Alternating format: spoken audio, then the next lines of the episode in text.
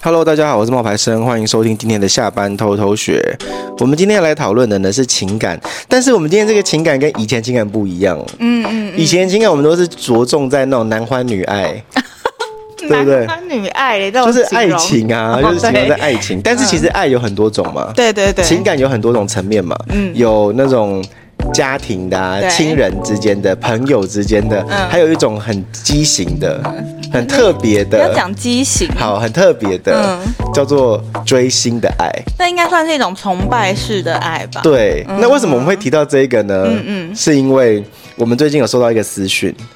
对对对对对，然后那个私讯有点特别哈、哦，他就说啊，他是一个追星族，他很喜欢他的 idol，嗯可他觉得他的 idol 在 IG 被限流了。嗯嗯嗯，因为他的 idol 本来随便发一个贴文都有四五百万个赞，嘿，可是现在只剩下一百多万，嗯，他就觉得说，我可不可以为我的 idol 做点什么？对，然后来跟你求救嘛？对，然后我就有点吓到，我想说哇，你对他的爱也太嗯嗯，太太太多了，你知道，就是多到说你还会担心他的社群账号按赞数不高。可是就算一百万瘦瘦死的骆驼比马大，他还是很高啊。可是粉丝真的会去 care 说他今天涨了多少粉，掉了多少粉，然后他追踪的人多了谁之类的、欸，对吼，好像会会哦，对，真的会，因为我以前在诊所的时候，我跟我的护理长两个人就有追那个戏剧类的明星，嗯然后他就会告诉我说，今天他跟谁传绯闻了，你知道他的粉丝都掉了几千人吗？然后我讲说你怎么知道有几千人？就他那个后面的数字，有时候并不会就是完全挡住的啊，对，不会秀出来啊。对啊然后他们自己有一个后援会，就会讨论说，哦会统计就对了哦怎么会掉了哪些人，怎么然后要想办法再拉人进去什么的。好厉害哦，对，，然后我就想说，哎，那这个人是不是还没有找到属于他的那个后援会的团体？他如果有的话，应该会有人告诉他更嗨一点哎，你要怎么办啊？对我们要对怎么帮他啊？然后怎么帮他增加他的叫什么点阅啊之类的？对对对对对，他们会有一个控评系统啊，对对对对对对。那说到这个啊，就是你小时候有没有去参加过什么艺人的？你有没有追过什么星啊？我不是一个很，我自己觉得， 但是在别人眼里看来是不是我不知道。我自己觉得我是一个不太追星的人。小时候，嗯，长大之后，我追的星好像也跟就是大家追的星不太一样。哪有 Twice？你不是有追吗？ Twice 那个真的就是我自己很喜欢，然后我会去看他的演唱会，也是因为。真的，我刚好遇到一个还不错的工作，然后遇到了一个还不错的男朋友，然后就是可以因缘际会下冲过去。不然我喜欢他们七八年，我从来没有看过他们任何一场演唱会。但你是特别为他们演唱会飞过去看呢、欸对啊，就是因为刚好有这个机遇呢。我也有一个很值得骄傲一提的事哦，什么我事情们一月七号那一堂的社群课程，有一个嗯女生专门从香港飞过来哦上，我昨天知道这件事情，我压力突然瞬间暴增，你知道吗？我就开始想说，哈，专门飞过来哦不可能留下来，不可能当天就回去吧？那他在这里就是她应该是很喜欢我的要课，干嘛？她应该是很喜欢我的课程，然后她就说她要飞过来上，她要确保她有名额，我说有，我真的吓对，爆哎、然后我有吓到，然后我就觉得哇，我就像个 I'm like a star，、对啊 我就像个明星我，看到之后，我真的觉得哇，好，我们一定要好好的对得起这 些。对这一些愿意来上课的人，这些学生所以一对月七号的有六个小时的社群的课程，然后是教你拍短影音，教你拍赚钱的短影音的片。对对，然后我最近自己在测试的时候，我又拍出一部爆款嘛，就是二十万那部影那部旅游影片已经二十万的。对对对对对对，嗯好，那回到刚刚那个追星的话题啊，就是所以你有特别飞去韩国看 Twice 演唱会，对，这今年的事情，我真的很感动，我就像有一种圆梦的感觉。你知道我在演唱会的时候，我的泪就是眼眼神里面是有泪光，然后手在抖，你知道吗？我想说可是你是两个人去，那我问你哦，如果这场演唱会是你一个人的话，你会去吗？但不会嗯啊如，果是你一个人就不去了，哦不会啊，因为我没去过，好害怕。但是我我跟你说，我身边是有人可以一个人去看演唱会的。我有啊，我有去过，对对对啊，你也是其中之一啊！我就觉得你们真的很很厉害，我就那一是真的次很爱这个明星吧。 也没有很爱，就是就觉得那是一个，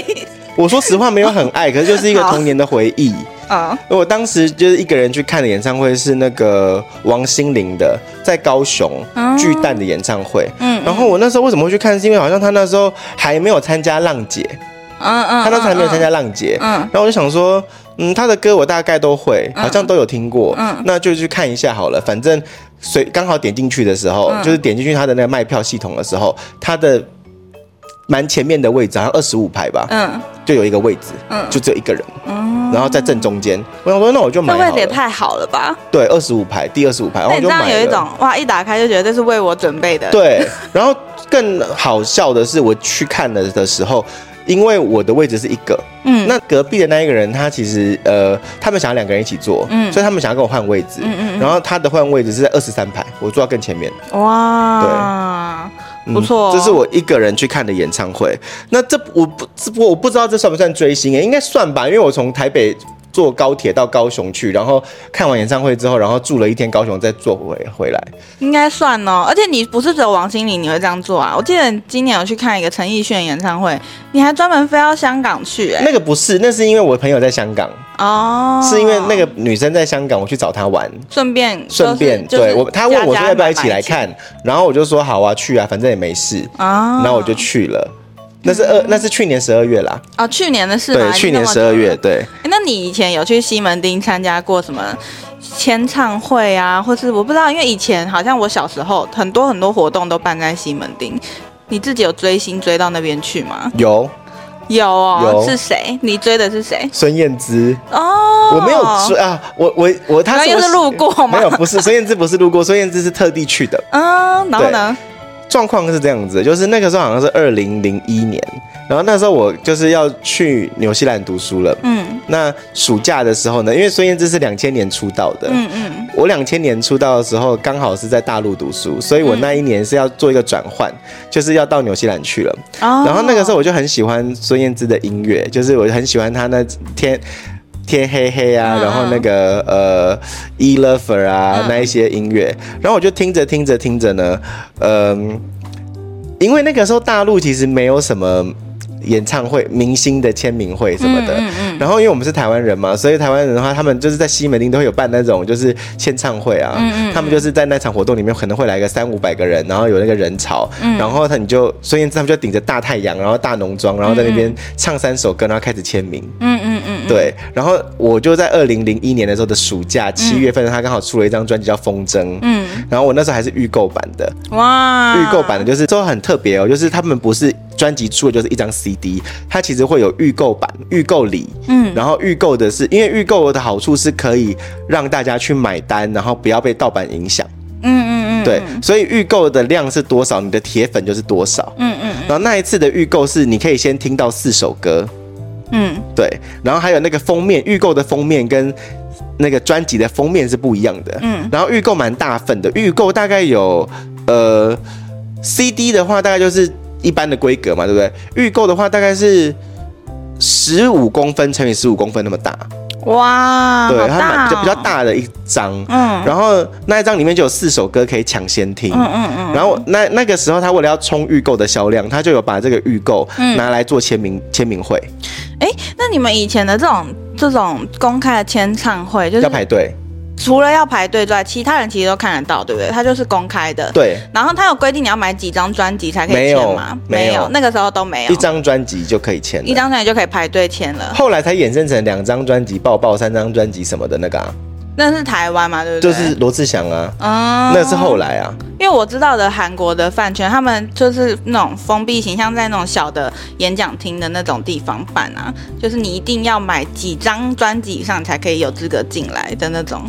日本 AKB 四八的那种签唱会，呃，不是签唱会，那种握手会，它也是专辑，然后你要买，然后你要你要写他的名字，然后去参加签手会啊，那也是抽的啊，不是每个人都可以去，他们这样抽的。也有用抽的。哦，韩国那个就是看你买几张专辑，嗯然后去的。哦，所以那个时候西门町是这样啦，然后我那时候就是只有专门去孙燕姿的，所以就孙燕姿对你的影响很深，是因为你在中国要转移到就是纽纽西西兰兰的对时候，对，然后那很尴尬的事情就是，呃，因为你刚你我们在写那个题目的时候，有一题是哪一个艺人给你的情绪价值最多嘛？嗯对，啊，对不对？那个孙燕姿给我的情绪价值是最多的。嗯嗯，嗯我那时候喜欢她，然后我的学长，哦，我要利用，我又 要消费她了。我的学长喜欢萧亚轩，嗯然后因为萧亚轩她的就是台湾人比较喜欢文青，嗯所以台湾在台湾孙燕姿确实就比较红嘛。嗯但是在国外，他们有一些人会比较喜欢那种劲歌热舞型的。嗯嗯嗯嗯，所以萧亚轩在他的心目中比孙燕姿厉害很多。嗯他觉得孙燕姿，他不懂为什么孙燕姿、梁静茹那一种艺人会红，嗯因为就是在那边淡淡的唱歌，又不会跳舞，又不会干嘛的。哦他觉得他不懂为什么。我说，因为他们的歌有唱到心坎里，他就说那你们的心坎也太浅 了之类的，你知道？然后，然后那时候孙燕姿就是跟萧亚轩在出专辑的时候，因为萧亚轩那时候比较。呃，一年只出一张，可是孙燕姿就是一年出两张，嗯就比较会赚，嗯你知道？那我学长就觉得说孙燕姿很爱捞钱啊，就是她根本就不是什么文青啊，你看她出专辑出这么平啊，这种的你。看他后来出超少的、啊，对，但萧亚轩也很少、啊酝酿超久的，嗯对啊，然后但是呢，重点不在于我学长就是孙燕姿、萧亚轩之争，不在这里，嗯那哈在哪里？是在在呃韩国人跟我的那个斗争那个时候，因为那个时候韩流还没那么强，哦嗯那时候的韩流就是前一阵子那什么徐怀钰的《酷龙》啊那个系列的，嗯嗯嗯，对，那那种什么女团时代、少女时代那些都还没出来。哦对那那个时候呢，韩国有一个很强的女艺人叫做宝儿，他是到日本变红才回韩国，对不对？都有，她在韩国本来也很红，是吗？我记得他是在日本变超红，然后变巨星，回去之后就受到就是很厉害的两边都红就对了。反总而言之，她两边都红。然后呃，那个我们在我那时候在学校住宿，学校住宿是可以贴海报的，嗯就是你可以贴那个就是不同的海报这样子，因为我们是男校，嗯那老外他们都贴什么，你知道吗？什么都贴那种就是 F H M 的那种女星。啊那种那种阳光女星，嗯你知道，就比如说在海沙滩那边的，然后跪地而坐，然后胸部很大的那种女明星，嗯嗯嗯然后你也可能叫不出名字，他们不是那一种有名的，不是什么小甜甜布兰妮那一种，他们就是那一种可能写真女星这样子，嗯就是身材好的、身材好的、漂亮的，对，穿的少的、穿的少的泳装、比基尼那一种嗯嗯，嗯对，老外都是发那一种哈嗯嗯，然后。韩国的同学呢，他放的是宝儿，嗯就是他放的是宝儿的海报，嗯然后宝儿的海报就是那一种，呃也没有说就是嗯多辣，就是没有露什么，嗯但是就是比较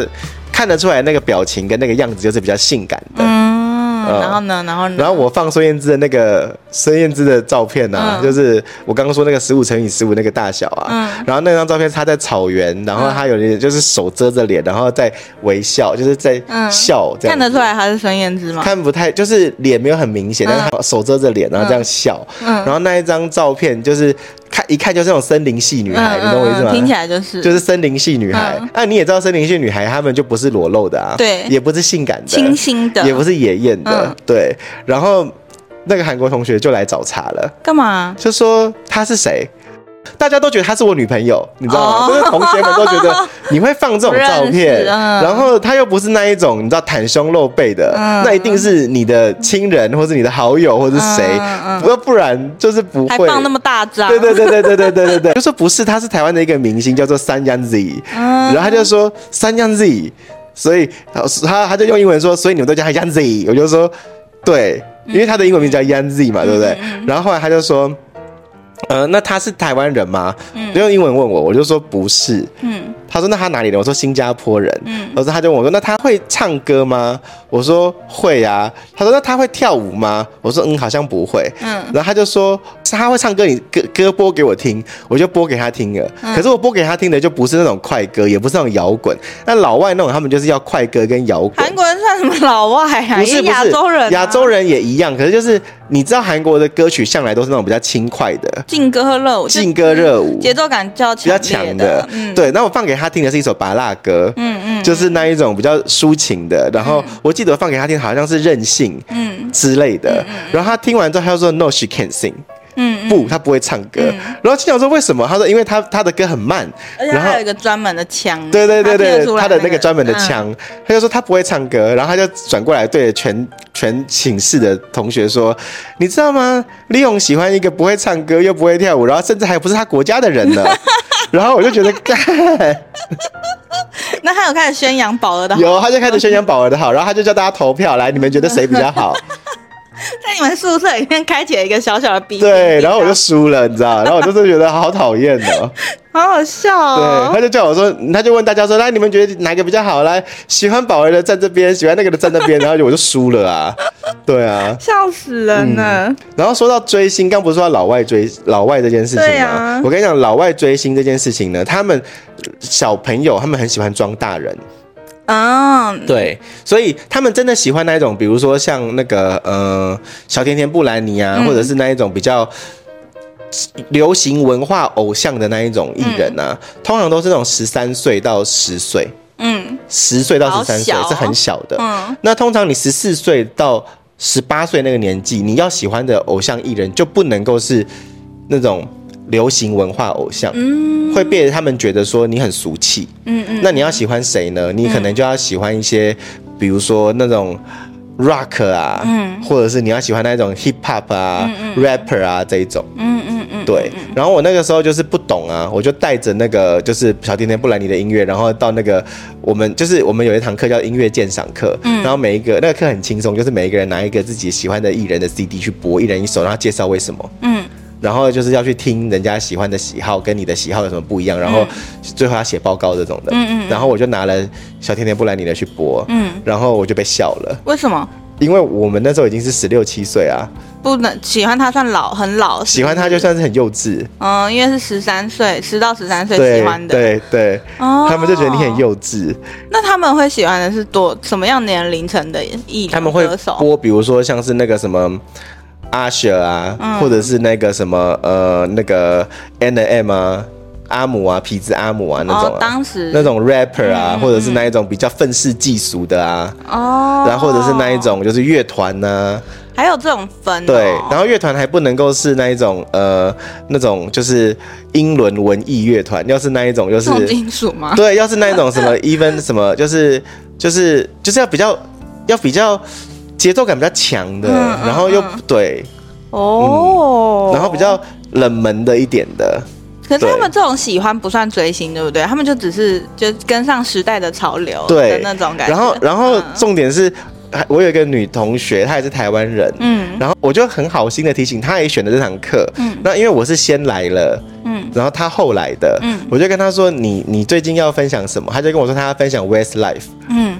你知道，就是那个西城男孩。嗯嗯嗯，那因为西城男孩跟新好男孩跟小甜甜布兰妮是都是那种同样的流行文化偶像，对，然后他也十六岁，女生。他也被笑了吗？没有，我就跟他说你不要播，你会被笑。然后你他说救了他一命。没有，他就问我说为什么？嗯为什么会被笑？我说因为他们要的就是那一种比较嘻哈、比较那种 R&B 或者是比较 rapper 那种类型的。嗯你这样播这个音乐，你会被笑。嗯，他就说多一个中文的、啊，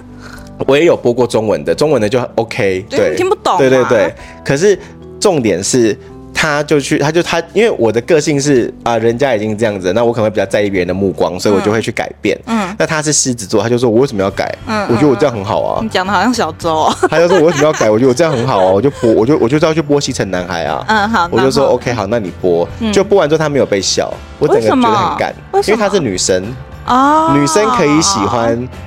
那种，女生幼稚一点无所谓，泡泡糖嗯，但是男生不能够喜欢有。男生一定要听很 rap 很摇滚对的那种。对嗯我那时候觉对得啊，好干 哦。哦，原来是这样。那我问你哦，嗯追星只有限定明星吗？这个问题我也想过，我觉得当然不止啊，现在追星的范围非常广嘛，网络上的一个名人，你也可能会喜欢他网红，那也算是追星啊，对不对？像最近嗯中文面很红的董宇辉嘛，他就是一个。算是被塑造出来的星嘛，呃对他他下面的那个妇女盘也是很嗯，大很呀大。。对，那他像我嗯最近自跟己那个老板有吵架，我知道，我昨天晚上对看了在瓜瓜看了应该有半个多小时哦哦，蛮、有趣的。然后呢，我自己想一想啊，我觉得我追星追到现在，真的有实践追星的，其实是对动物哎、是哦，就我不是很喜欢韩国那熊猫嘛，对，啊，然后我就有飞去看它嘛， 呃，很夸然张，后他看了八小时，